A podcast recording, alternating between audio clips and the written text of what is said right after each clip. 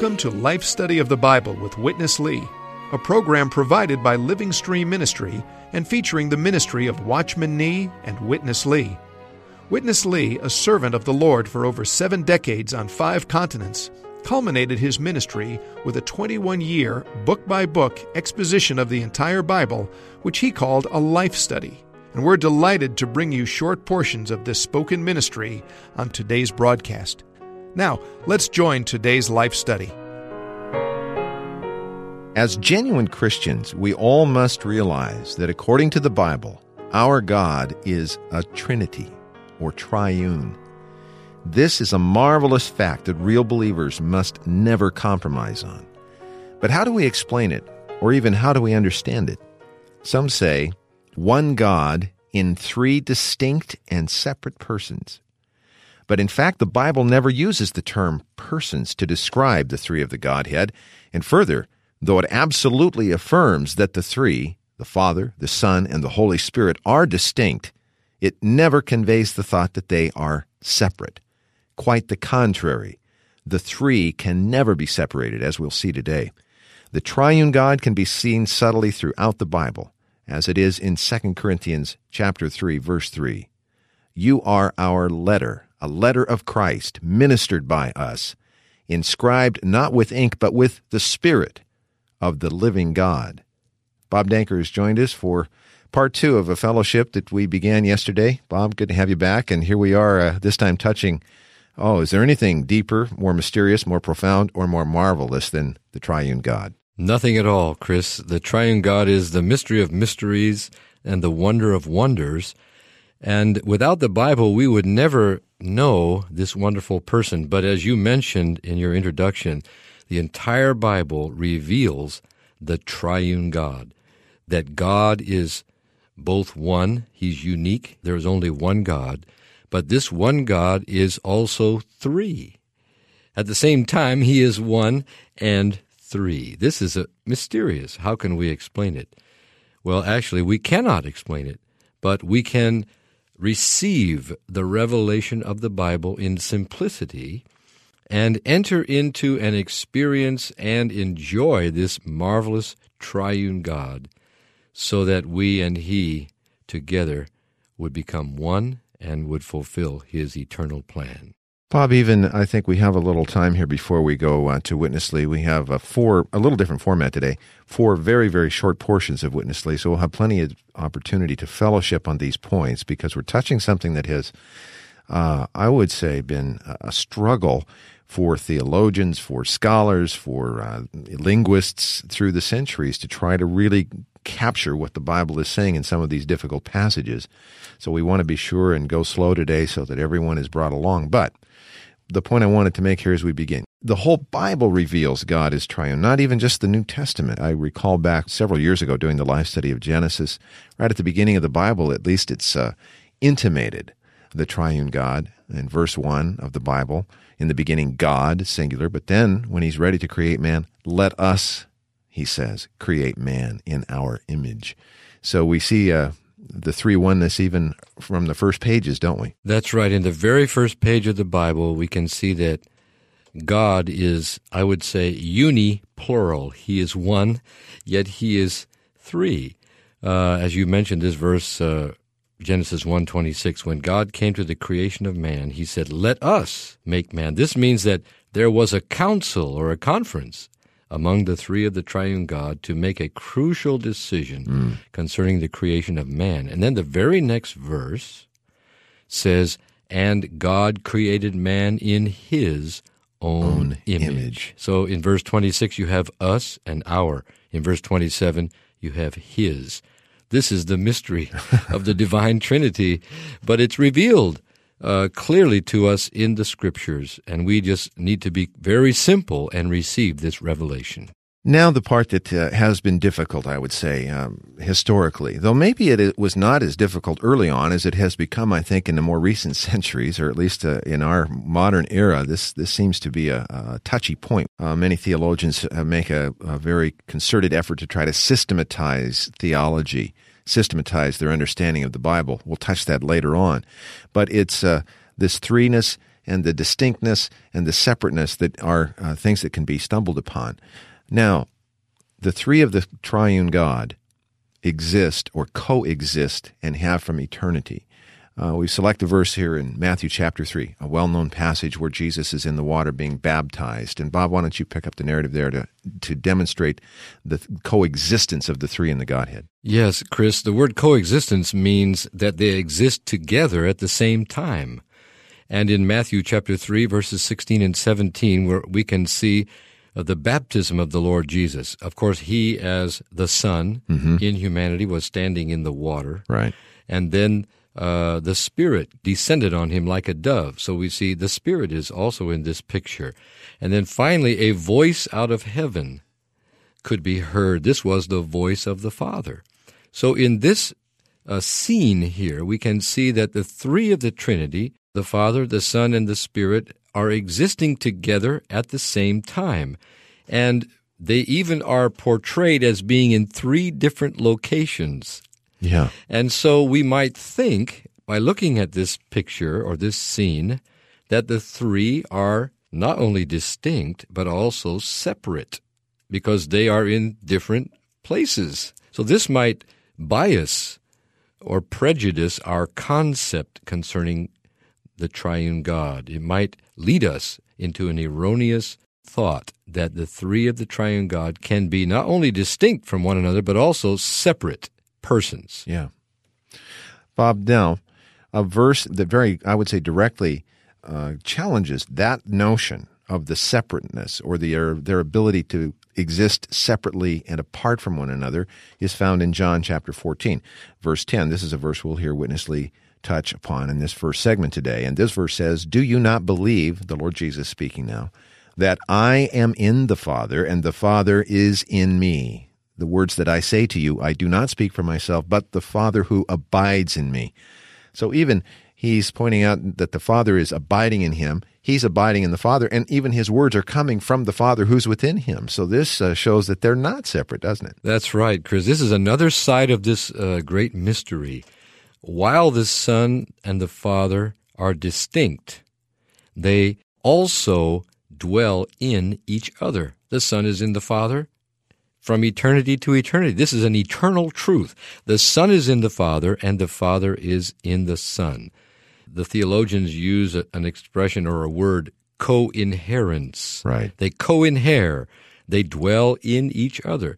So, based upon this verse, uh, we can see that it's impossible to separate the Son and the Father, since they dwell in each other or they co-inhere. So if we go back to the scene in Matthew, we have to conclude that while the Son was in the water and the Father was in heaven speaking concerning him, right. the Father was also in him. At that time. As he stood in the water. Right. And he was in the Father. So both are true. They are distinct, but they can never be separated because they live in each other. Well, we have a long way to go today. We better get with it. Uh, here's Witness Lee with the first portion, and we'll be touching this very point about distinct, not separate, coexisting, and also co inhering. Here's Witness Lee. The Bible says, I'm in the Father, and the Father is in me. Amen. And we all are in the Spirit. Amen. This is not separate. Amen. Yes, the three coexist.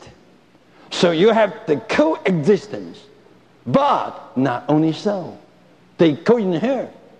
In the proper, genuine theology concerning the Trinity, there is not only the coexistence, but also, even more, co-inheritance. What is triune? You all know this Latin tri means three, un just like only one.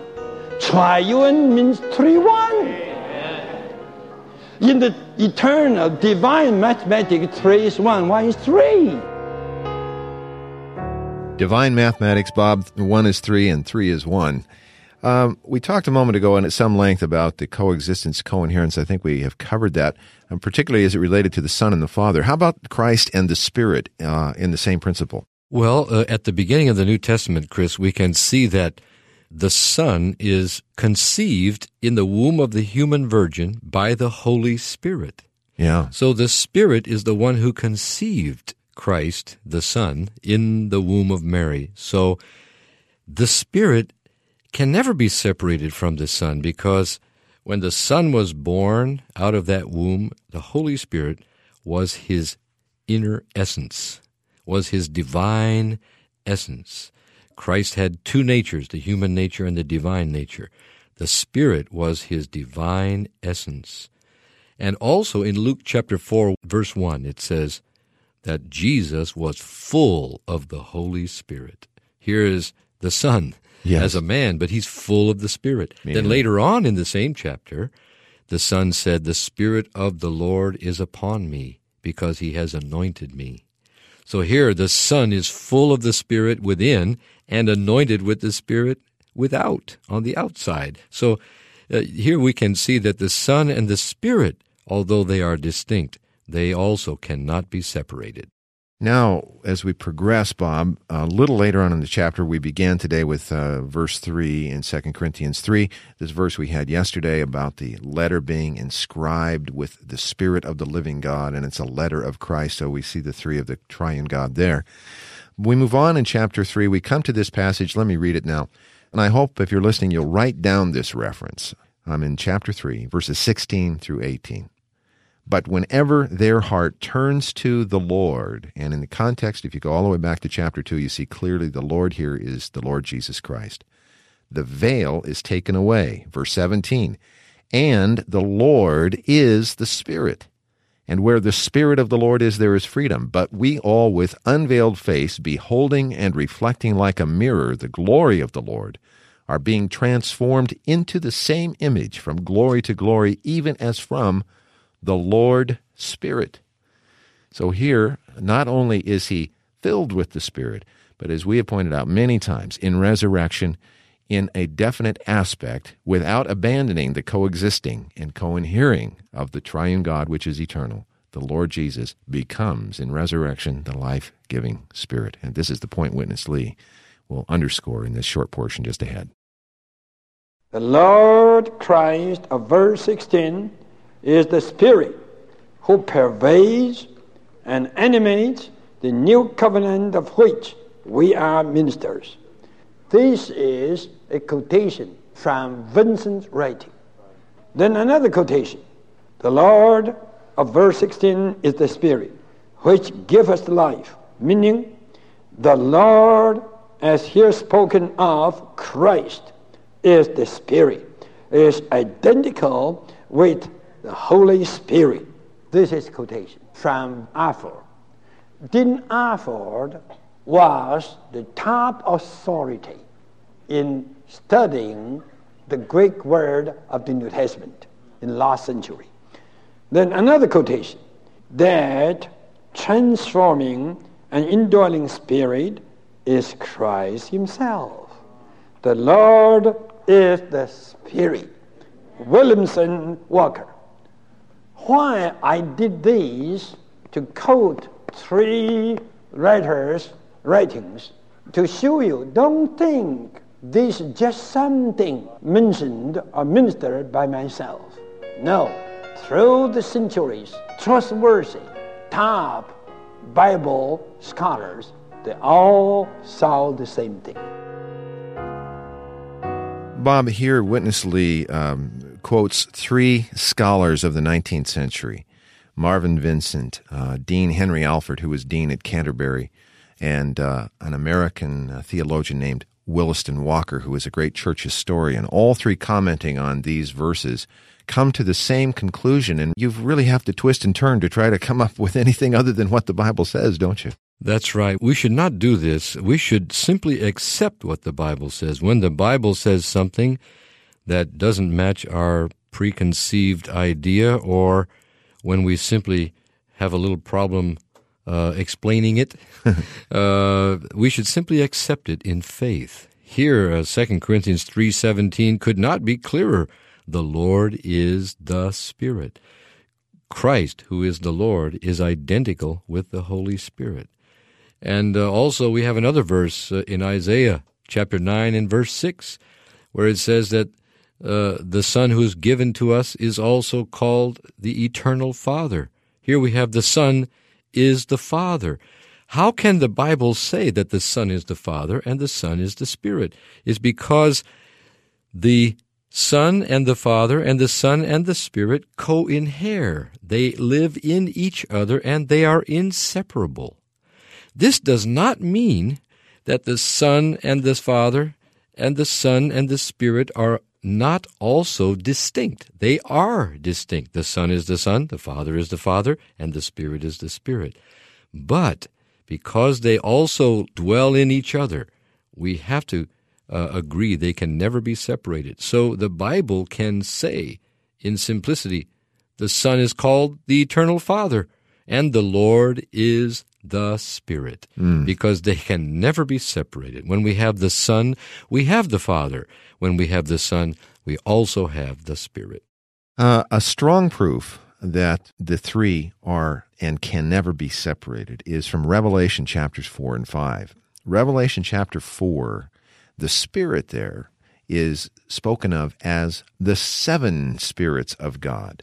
John is receiving this revelation in spirit, and he sees before the throne seven spirits, the seven spirits of God. Then in chapter 5, verse 6, he says, And I saw in the midst of the throne and of the four living creatures, and in the midst of the elders, a lamb standing.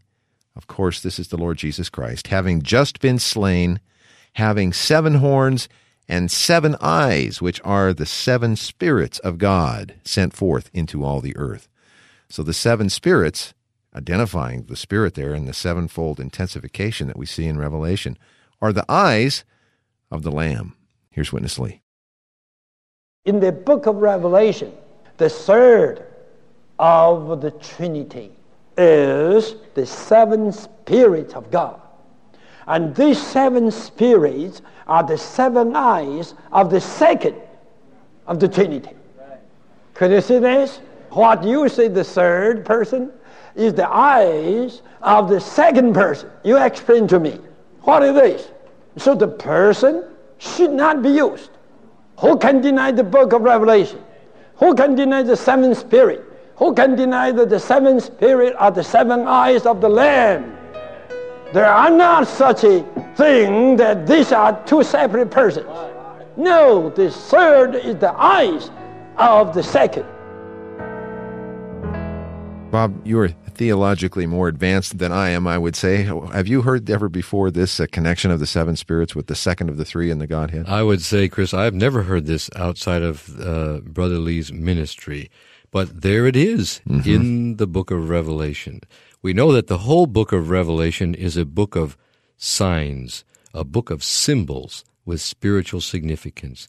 Here in chapter uh, 1, verse 4, the seven spirits of God are mentioned clearly in the context of being the third of the Trinity. And then in chapter 5, verse 6, again we see the seven spirits are the seven eyes of the Lamb who is Christ. How can you separate a person's eyes from the person himself? This again is a sign mm-hmm. showing us clearly that it's impossible to separate the Spirit from the Son. The Spirit and the Son are one. Hmm. Well, we have one short portion left, and this time, as I said early on, you can see now the Trinity throughout Scripture in many subtle ways that don't jump out you until your eyes begin to pick this up. A verse uh, in Ephesians chapter 4 that probably most have not connected with the Trinity or the triune God, but chapter 4, verse 6 says, One God and Father of all, who is over all and through all and in all. Once again, let's go back to Witness Lee. Hallelujah. Amen. Competent of Christ. Amen. To write letters with the Spirit. Amen. And the Spirit is of God. Amen. These are not three. These are one. Amen. Yet three. Amen. They are three one. Hallelujah. Amen. Well, this may bother you, but this is divine truth. Amen. The Son says, I am in the Father, and the Father is in me. Amen. And uh, in Ephesians 4, when it comes to the Father. The Father God is above all, is through all, and in all. Amen. Why concerning the one Father, three descriptions above all, through all, and in all? What is this?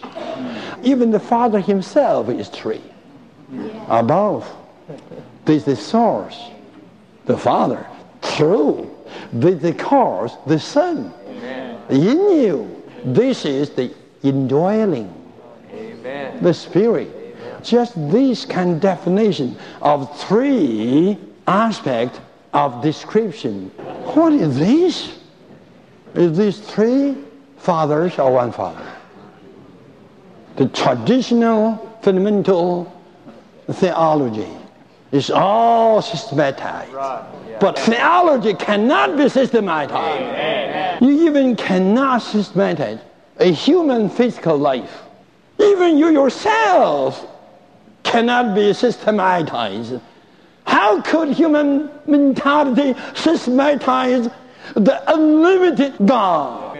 No wonder Saint Augustine told us if you are going to analyze the triune God, it's just like using a little dipper to measure the ocean.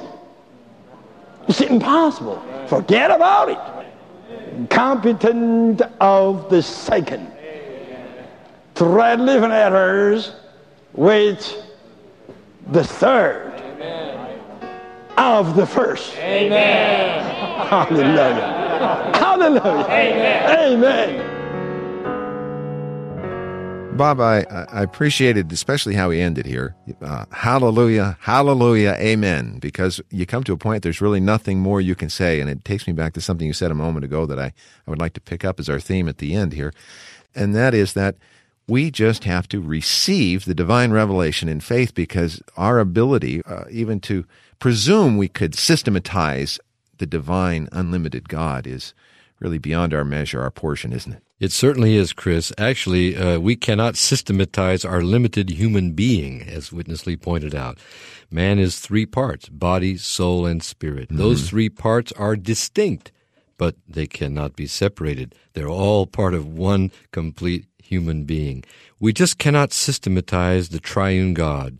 We simply need to accept the revelation of the Scriptures. When we are in simplicity, receive this revelation as it is, without attempting to systematize, we find ourselves enjoying this wonderful person. We find that the Father becomes real to us, the Son in his redeeming and life giving become real, and the Spirit in his indwelling becomes so real and so rich. And we realize that the one who indwells us is the triune God.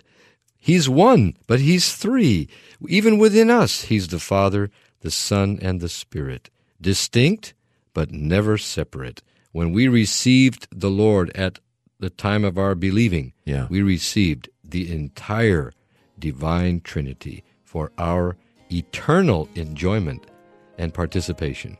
Well, we cannot fully understand or grasp the magnificence of the triune God, but as you said, we can enjoy, we can receive, and in a very real measure, we can experience God the Father, God the Son, God the Spirit. Marvelous. It is too marvelous. Bob, thank you. Two days in a row here we've had you. We appreciate that uh, you've performed double duty for us and hope you can come back again soon. It's always a pleasure, Chris. Well, we are very short of time today. We covered a lot of material. Let me just leave you quickly our toll free number. We hope you'll contact us about the printed life study message. Our toll free number to find out about the life study message is 1 888 Life Study, 888 543 3788. Please join us again tomorrow as we conclude this week of life studies from the book of Second Corinthians. For Bob Danker, I'm Chris Wild. Thank you very much for listening. Dear Lord, we give